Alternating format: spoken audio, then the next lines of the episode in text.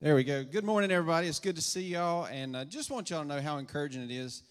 I know I speak for all the staff, and I hope it's an encouragement to you as we see more and more people kind of trickling back in. It's just so good to see faces, isn't it? It's, we, we forget how important our fellowship is, our time together, just human contact and communication. And it's just such an encouragement to us to see you here. And we know we've got hundreds online that watch us and join us, even though they're not in this building. So just want to thank you for your faithfulness and what an honor it is to serve here and to serve with you. And just want you to know that we love you. But just a, uh quick announcement. Um, to me, this is kind of a sign we're getting back to a little bit of normal. Uh, we're going to be having Class 101. For so long, we've had to push this class off. For those of you who may be interested in joining East Taylorsville Baptist Church, this is a requirement for membership, but due to the COVID 19 crisis, uh, we've had to push all that back. So many of you that have been waiting to join East Taylorsville and wanted to take Class 101, next Sunday, immediately after the morning service, we're going to offer that class.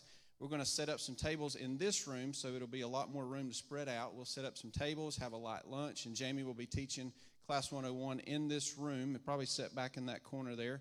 So if you're interested in taking Class 101, possibly joining East Taylorsville, or maybe you're not even interested in joining East Taylorsville. You just wonder what we believe, what we're about. Please stay next Sunday right after the service. We'll give you directions next week, so we invite you to join us next week. But as we begin our service, I just want to read a passage of scripture from Psalm 18. It says, I will love you, O Lord, my strength. The Lord is my rock, my fortress, and my Savior. My God is my rock, in whom I find protection. He is my shield, the power that saves me, and my place of safety. I called on the Lord who is worthy of praise, and he saved me from my enemies. I want to ask you to stand, and as you're standing, go ahead and um, wave at somebody. If you hadn't waved at somebody yet this morning, wave at them and uh, welcome them to the service as we begin for worship. Prepare for worship.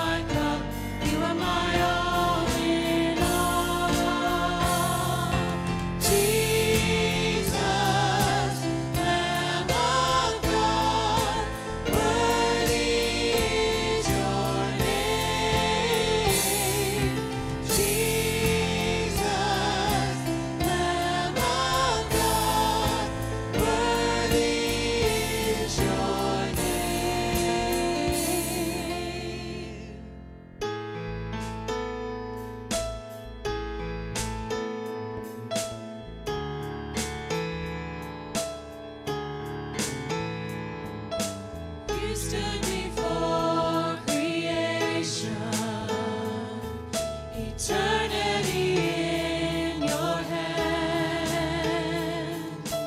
Here's the piano.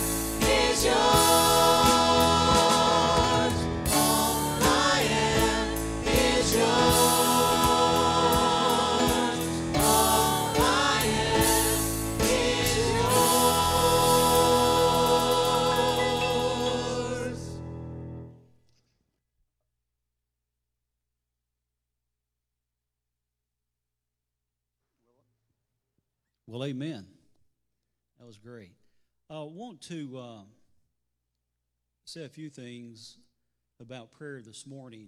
Um, we want to pray for Crystal. She's a, a Crystal Albee. She has uh, attended church here for a long time. She had surgery this week, and we want to continue to pray for her and her recovery.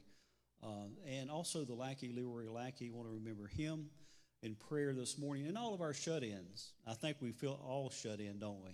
But uh, we want to remember our shut ins who are maybe struggling and going through some difficult times as well. Uh, I want to read to you a verse in Psalms.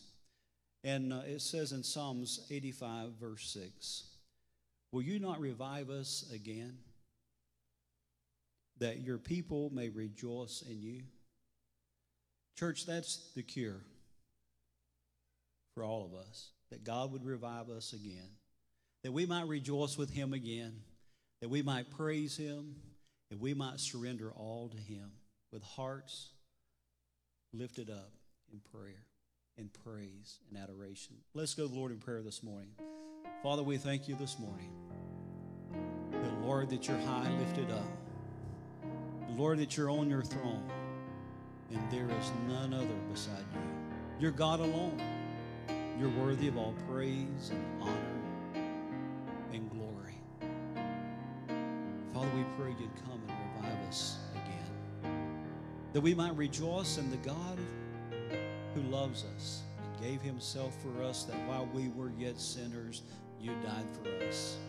And Father, this morning we thank you for your word that speaks to us, to remind us who you are. You're the living word. And Father, we want to thank you for the encouragement that we have in Christ, that God, that you are high and mighty, and you're in control of all things. Father, we want to pray this morning for our nation, for the church.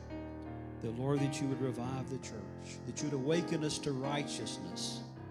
The Lord, we've been asleep too long. The Lord, that you'd call your people to prayer and to fasting and to seeking your face as never before. Father, this morning we want to pray for Crystal that you continue to bring healing and help in her life. Raise her up for your glory and your honor and for the fulfillment of your kingdom. Pray for Leroy. You bless him and meet his needs, and Evelyn, and all our shut ins and people. Lord, we pray for them this morning that you would be with them and encourage them during this time. And Father, this morning we want to thank you for loving us. Thank you for caring for us. That when we did not know you, you loved us. Thank you for your grace and your mercy this morning. In Jesus' name, amen. You may be seated.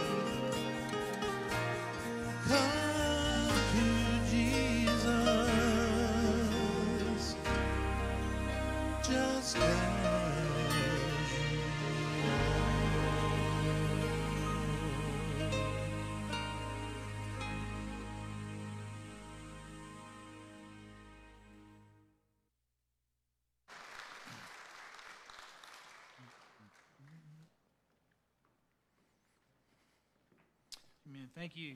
Just want to reiterate what Kevin said. If you're interested in class, uh, church membership, actually, uh, Class 101 is a requirement for church membership here.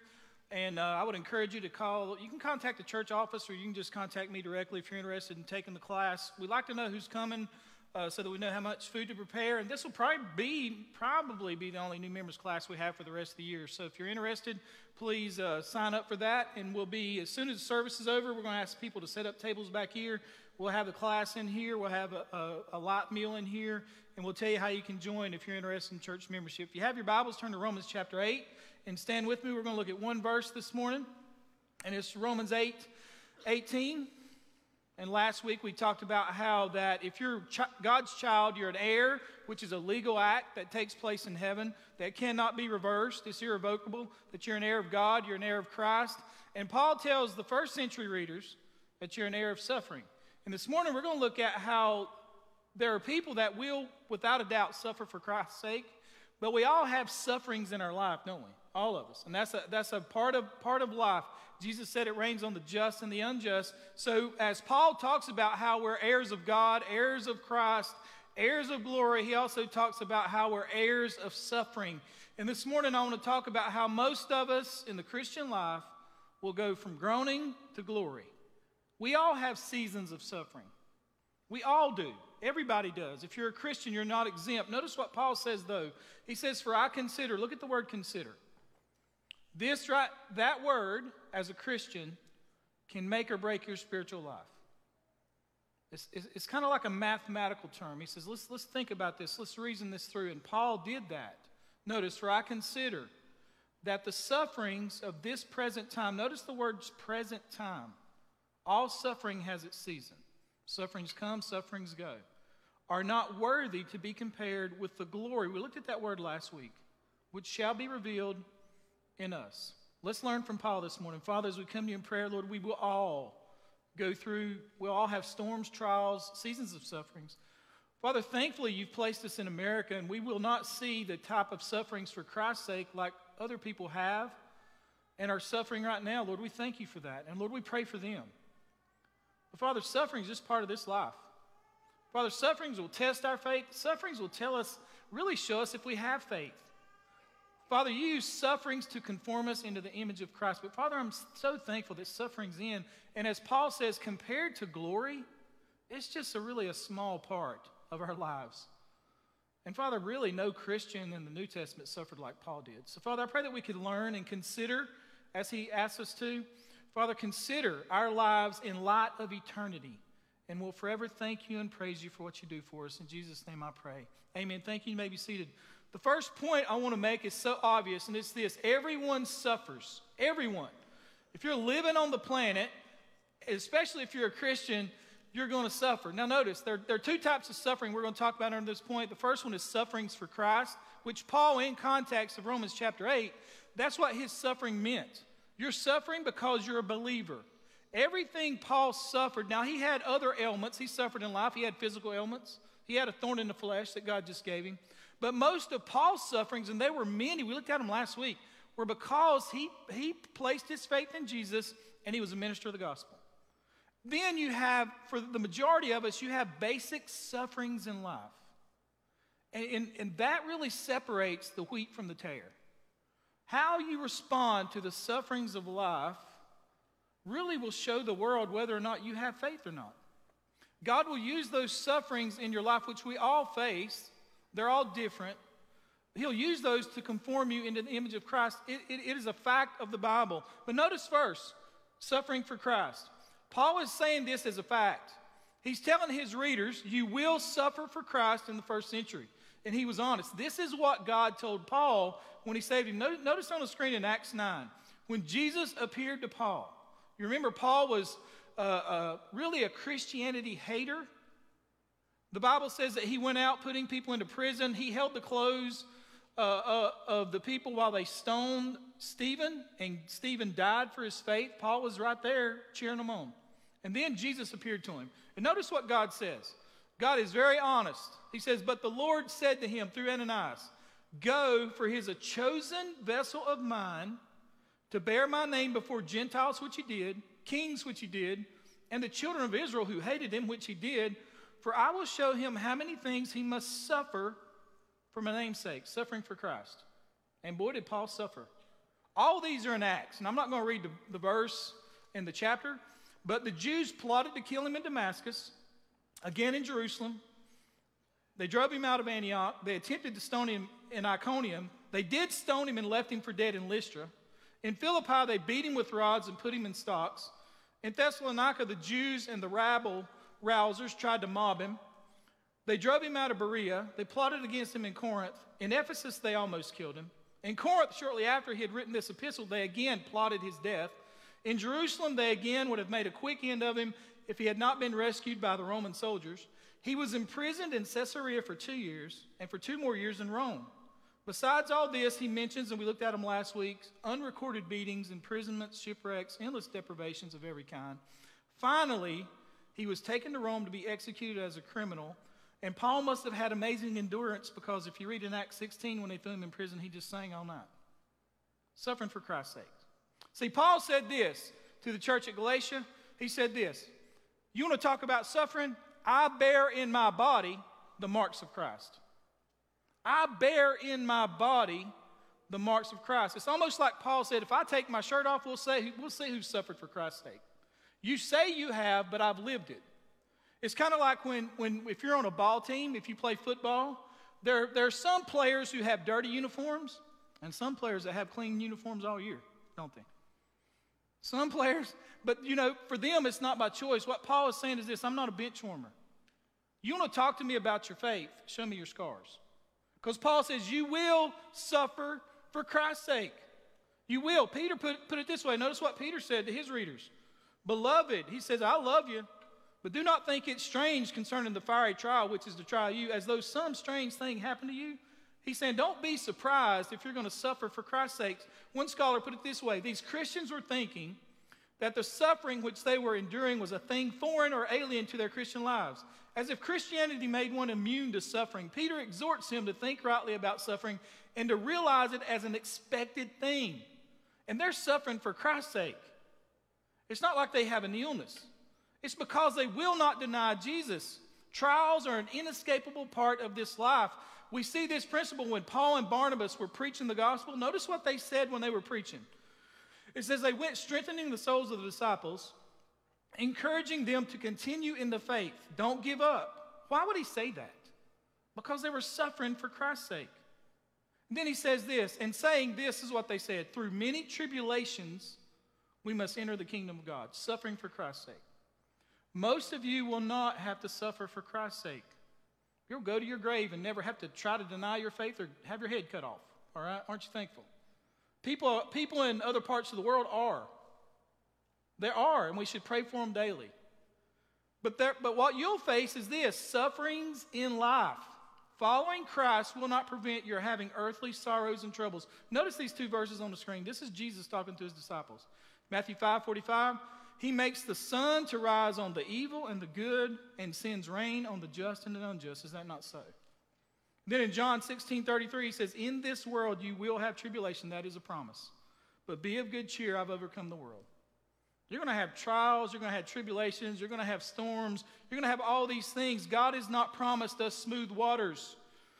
J.C. Ryle said this If you are a believer, you must reckon on having your share of sickness and pain, of sorrow and tears, of losses and crosses, of deaths and bereavements, of partings and separations, of vexations and disappointments, so long as you are in the body.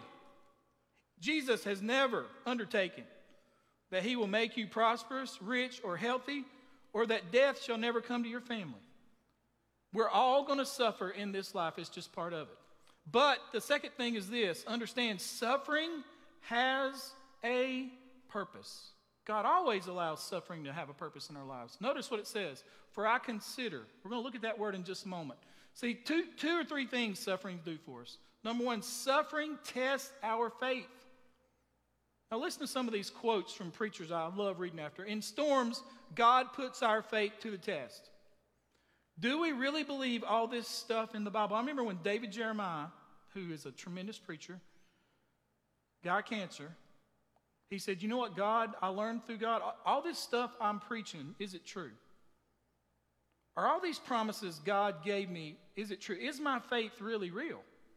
And he says, Through it all, God brought me through that, and I could say, Yes. Do you really believe the promises in the Bible? Oh, do you? Well, just let something bad happen to you. Let something bad happen to you. And then, do you really trust God? Do you really trust God's word? Think about this untested faith is no better than untested love. It is easy to say I do at a wedding ceremony, but it's a, hard, it's a lot harder to say I'll never leave you in sickness and in health, for richer or for poor. That's why the average marriage doesn't last seven years. Okay? Because your, your, your, your, your love is untested. Do you really love this person? See, what God wants to see if what you shout about on Sunday will hold ground on Monday. Billy Graham said this Mountaintops are for view and inspiration, but real fruit in the Christian life is always grown in the valley. There's some things that you learn about yourself and about Jesus that you would never learn had you not had that storm, that trial, or that season of sufferings. Are you allowing storms to destroy your faith, or do you look to Jesus? Suffering tests our faith. Notice the word consider. Listen to what the word consider means it means to reckon. It refers literally to, numer- to a numerical calculation. It means to reckon, to compute, to calculate, to take into account, to deliberate, to weigh. The Greek word refers to a process of careful study or reasoning which the results which results in the arriving at a conclusion. It's, it's like Paul says, when I have suffering in my life, I look at it and say to myself, how is God going to use this in my life? I'm going to consider it. David used the word kazah in the, in the, in the Psalms. He, he would say this it means to inquire, it means to look at something intelligently, to understand, to perceive, to experience it, to experience God. What David would say is, God, what are you trying to teach me during this season of suffering? Paul says, Everything I went through, I considered it, and I saw that it's not worthy to be compared to eternity. That's an amazing statement. You know, you know, most of us will consider it and go, Why? Why, God? I've heard that a thousand times since I've been a pastor. You know what my answer is? I don't know. I have no idea. God didn't tell Job he's not going to tell you. He just didn't. I don't know. But you got to consider who God is and who you are. God is at work. He's testing your faith here. You got to look at it intelligently and, and understand that God's grace, His mercy, His power, His love, and His sovereignty is enough. God told Paul, My grace is sufficient. You think He considered that a couple times? He prayed three times, three seasons of prayer, that is, for this thing to be removed, and God said, Nope, But Paul considered it and said, It's better for me that I have it. That's a mature faith. That is a faith that's really unbelievable. Listen, trials separate the men from the boys, the wheats from the tares, the sheep from the goats. The proof of your faith is in time. Are you real? We will see. Jesus said, By your fruits you will know them. He, he also said this He who endures to the end will be saved. Defection is the proof of a false con- con- conversion. It's not that you lost your salvation, you really never had it. Jesus promised this. In the parable of the soils, he says this The seed falling on rocky ground refers to someone who hears the word at once and receives it with joy. But since they have no root, they only last a short time. When trouble or persecution comes because of the word, they quickly fall away. Fall away from what? Fall away from the faith. Now, when Paul considered considered his suffering and who God is and God's eternal plan from a prison cell that he would never leave without death, some of his last words, this is what Paul says. For I'm already being poured out as a drink offering, and the time of my departure is at hand. He's writing to Timothy saying, They're going to kill me. And then he says this I have fought the good fight, I have finished the race. And then he says this I have kept the faith. Paul says, My faith in Jesus is stronger now, even though I'm going to die, than it was the day he saved me. Suffering will test your faith. It's real easy to shout on church, in church on Sunday. Real easy. But when troubles and trials come, we'll see how, how uh, strong we are. Suffering is also used by God to conform us into the image of Christ. Paul says in Romans 8, which we'll look at in a few weeks, he says this, and we know that all things work together for good. See, Paul understood, he considered it. Even the bad things in my life, even though they're not good, God can bring good out of them. Don't understand it. In God's plan, he can do what he wants. To those who love God, to those who call are called according to his purpose, for whom he foreknew, he also predestined to be conformed to the image of his son. That word predestined means to determine his destiny. God's destiny for you, it has been predetermined, is to conform you into the image of Jesus. That's why sufferings come. It's to test our faith oftentimes, and is also to conform us and make us into, into what God wants us to be. Peter said it this way Therefore, let those who suffer according to God's will entrust their souls to a faithful Creator while doing good. He says, Your suffering in your life is according to God's will, okay? And, and trust your soul to Him. Notice what James says, it'll be on the screen. This is the Lord's brother. He says, Count it all joy, my brothers, when you meet various tri- trials of various kinds, for you know that the testing of your faith produces endurance. Let endurance have its full effect that you may be perfect and complete, lacking nothing. And you know what James says? These trials are going to grow you up spiritually. God rarely uses a man greatly that is not bruised greatly, or a woman. Rarely. Rarely. I mean, it's just so rare. And it's not good. God, listen to what God said through Jeremiah about the Moabites. And I'm going to read this commentary. Jeremiah 48, verse 11. This is a judgment prophecy in this section against Moab.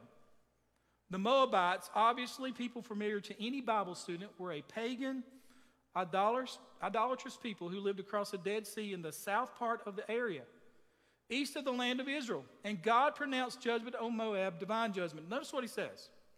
The prophet, under inspiration of God in Jeremiah 48 11, says this Moab has been at ease since youth. You know what made Moab morally weak? They didn't have any troubles. They didn't have any troubles. It just showed that God was not involved in their lives. They, they, they never had anything, anything in their life. That, he goes on to say they've been undisturbed, morally weak, idolatrous, pagans who are trusting in themselves. They've never been through anything. See, God uses sufferings and trials to conform us into his image. Notice Psalm 119, 71. David says, so what many of us already know by experience, it was good for me to be afflicted so that I might learn your decrees. You know who really hammered that verse home to me? Connie Wagner.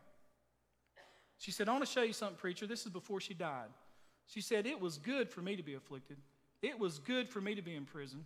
It was good for me to get caught. It was good for me because through that, God molded me into the person I am today. You know, I have a, a magazine in my office, Mosaic Magazine. She's on the cover of. And I had her to autograph it. How many times we've been in prison together with Connie Wagner? And she would tell these men, listen, God will use your suffering and bring your greatest ministry out of your suffering. He will do that. It was good that I was afflicted, the psalmist says. Because if I had not been afflicted, I would not learn your decrees. He's saying, I wouldn't even know you, God, the way I know you had you not afflicted me. God uses sufferings to conform us into the image of Christ. Listen to what this one old time preacher said. And this is so true.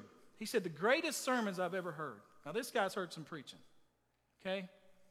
The greatest sermons, you better listen to him, that I've ever heard were not preached from pulpits, but sick beds. The deepest truths of God's word have often been taught by those humble souls who have gone through the seminary of affliction.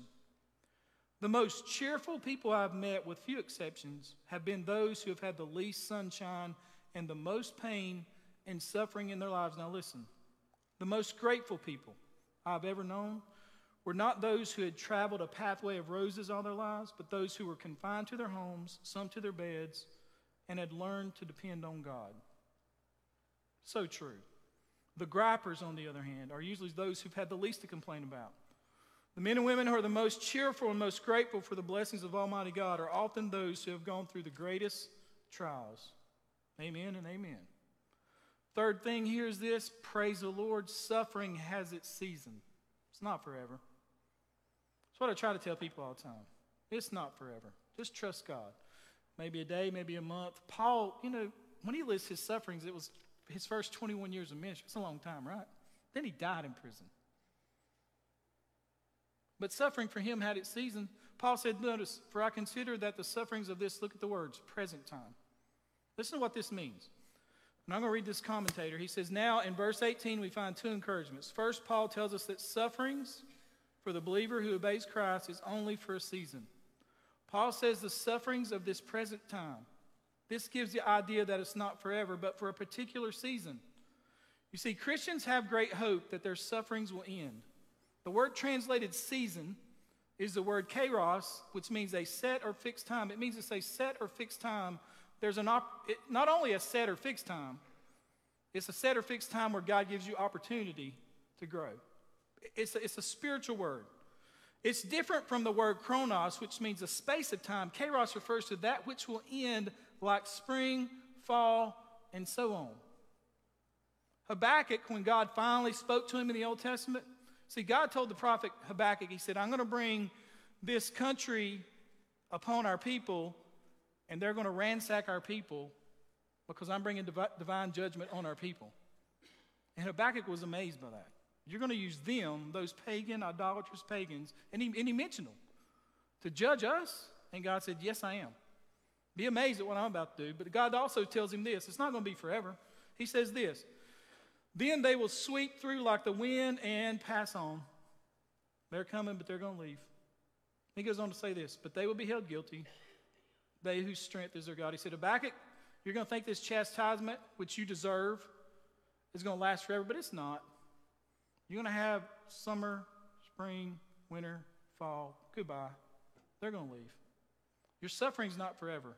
Your storms are only temporary, but God's blessings, Paul tells us, last forever. And then the final thing is this, and we'll close with this suffering prepares us for heaven. For I consider Paul said, I've calculated this, I've reasoned it intelligently. Okay? I've looked at it like a grown, born again Christian male or female. He said, I've considered that the suffering of this present time, which is for a season, which for Paul it never ended to, until his death, he said, they're not even worthy to be compared with the glory which shall be revealed in us. That's why he told the church at Colossae, set your mind on things above. He says, What you see here is temporary, but what we can't see is eternal. To be where God is will be glory. To be what God intended us to be will be glory. To do what God purposed us to do will be glory. All that awaits a Christian, regardless of what's happened in your life, is glorious. Let me repeat that again. All that awaits us is glorious. You'll have rest for your soul for eternity. Isn't that an amazing thought? The city of our habitation is a glorious city. The society that we shall be a part of will be a glorified society. Paul says this even about our bodies Our bodies shall be glorious bodies, fashioned after the likeness of Christ's glorious body. Think on that. That's why Paul could tell the church at Corinth when he listed all his sufferings that this, my sufferings, which were many and for 20, 30 years are light and momentary, not because I was minimizing them, but because he looked at them in light of eternity. Paul says this All our sufferings are not worthy of being compared, not even deserving to be on the same side, by side contrast with the glory that is to come. Aren't you thankful for heaven? John, McCar- or John Piper speaks on this, and it's just about a one or two minute video, but he speaks so powerfully. Will you guys play this clip that talks about what I'm talking about? Not only is all your affliction momentary, not only is all your affliction light in comparison to eternity and the glory there, but all of it is totally meaningful. Every millisecond of your pain from the fallen nature or fallen man, every millisecond of your misery in the path of obedience is producing a peculiar glory you will get because of that. I don't care if it was cancer or criticism. I don't care if it was slander or sickness. It wasn't meaningless. It's doing something. It's not meaningless. Of course, you can't see what it's doing. Don't look to what is seen. When your mom dies, when your kid dies, when you got cancer at 40, when a car careens into the sidewalk and takes her out, don't, don't say, it's meaningless. It's not. It's working for you an eternal weight of glory. Therefore, therefore, do not lose heart, but take these truths and day by day focus on them. Preach them to yourself every morning. Get alone with God and preach His word into your mind until your heart sings with confidence that you are new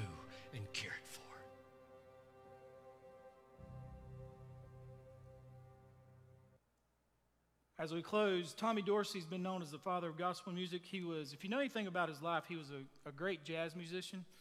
Uh, had some issues in his life, and he quit playing jazz, and the Lord saved him. And after the Lord saved him, he says, What I'm going to do is dedicate my talents to the gospel. And he did. And God blessed him. He, he met a lady named Nettie, got married, she became pregnant. He would play meetings in Chicago, St. Louis, everywhere. Everybody wanted to hear Tommy Dorsey. Well, when he was going to St. Louis, I think it was for a couple days, he got a telegram. And the telegram said this Nettie's dead. Your wife is dead. Of course, he rushed home. And when he rushed home, she, they had a little boy. So he, he, he says in his, his biography, You have overwhelming grief because he loved this woman, the only woman he ever loved. But I got a baby boy. Well, that night the boy dies. That very night the boy dies. And Tommy Dorsey, like a lot of people would, question God, question the justice of God, question the goodness of God, quit playing for God. He did. Said, I'll never play for him again. But he had a good friend in his life. And this good friend, after some months, and sometimes you got to wait months, said, Come on over here and play the piano, Tommy. He said, Just, just play it, just whatever. And this is what he says. He said, For the first time, I felt at peace. And he says, It's almost like God was touching me. And he said he started playing, and this is what he played. And he wrote these words down Precious Lord, take my hand, lead me on, and let me stand. I am tired, I am weak, I am worn. Through the storm, through the night, lead me on to the light. Take my hand, precious Lord, lead me home. And this is what he said. He said, I learned that we, we are in our deepest grief when we feel the farthest from God. This is when He's the closest, when we are most open to His restoring power. You feel like giving up? You feel like giving up? Don't. Don't give up. Just trust in Him. Trust in Him today. Don't worry about tomorrow. I was with one of our church members Friday, got a bad report. I said, Well, you can't worry about next month. Enjoy today. Amen. Trust in Him today. How many of us can add one inch to our stature by worry? I'd be about eight foot tall if I could. How many of us can add one second to our day by worry? None. But you know what you can do? You can have peace in your heart and your life if you trust in the God who loves you more than anybody. Amen. Allow, give your sufferings to Jesus. And I'll tell you this as we close the greatest storm you'll ever face is if you're lost and stand before a holy God on Judgment Day, trusting in your own righteousness. I would encourage everyone watching today online, those in the parking lot, those that are in this auditorium, to place your faith and trust in Christ today. Let's bow our heads and close our eyes, and we'll close. Those of you who are born again today, you may be suffering, but listen, I want to encourage you right now to give your suffering to Jesus. And just pray this Jesus, I trust you with this. I trust you with it. It may be health, it may be relationships. Some things are out of your control, but you can trust in the Lord. And say, Lord, through this, I want to know you more, deeper, greater. And sometimes our greatest ministries come out of our pain. Trust the Lord. Trust Him today, and then look back three years from now and just praise Him for what He did in your life. Not minimizing anybody's suffering at all. At all. But trust the Lord with it. Ask the Lord to strengthen your faith. And then, if you're here today and you've never placed your faith and trust in Christ, the Bible says that whosoever calls upon the Lord will be saved. Jesus said to repent and believe the gospel. And if you're lost today, say this Jesus, today I trust in you alone for my salvation. You're the King of kings, the Lord of lords. You're my only hope. And today I give my life to you. Father, as we come to you in prayer, we want to thank you, Lord, for your grace and for your mercy. We want to thank you, Lord, that even though we suffer, you're with us. Lord, you're using our suffering for your glory. And Father, I pray for those that are going through trials now, Lord. I pray that you would be as real to them now as you ever have been, Lord, and you help them. Lord, Lord, you can do things that a pastor can't, Lord, that a counselor can't. Lord, you're the one that we're going to be alone with. So, Father, let them know how much you love them and help them. And Lord, let them know that it's just a season. Father, we thank you for the glorious hope that we have that makes life worth living. In Jesus' name I pray, and all of God's people said together. Amen. Thank you so much for being here today. And uh, we're going to dismiss you by sections. We're going to let this section right here go first. Thank y'all so much for being here. And I hope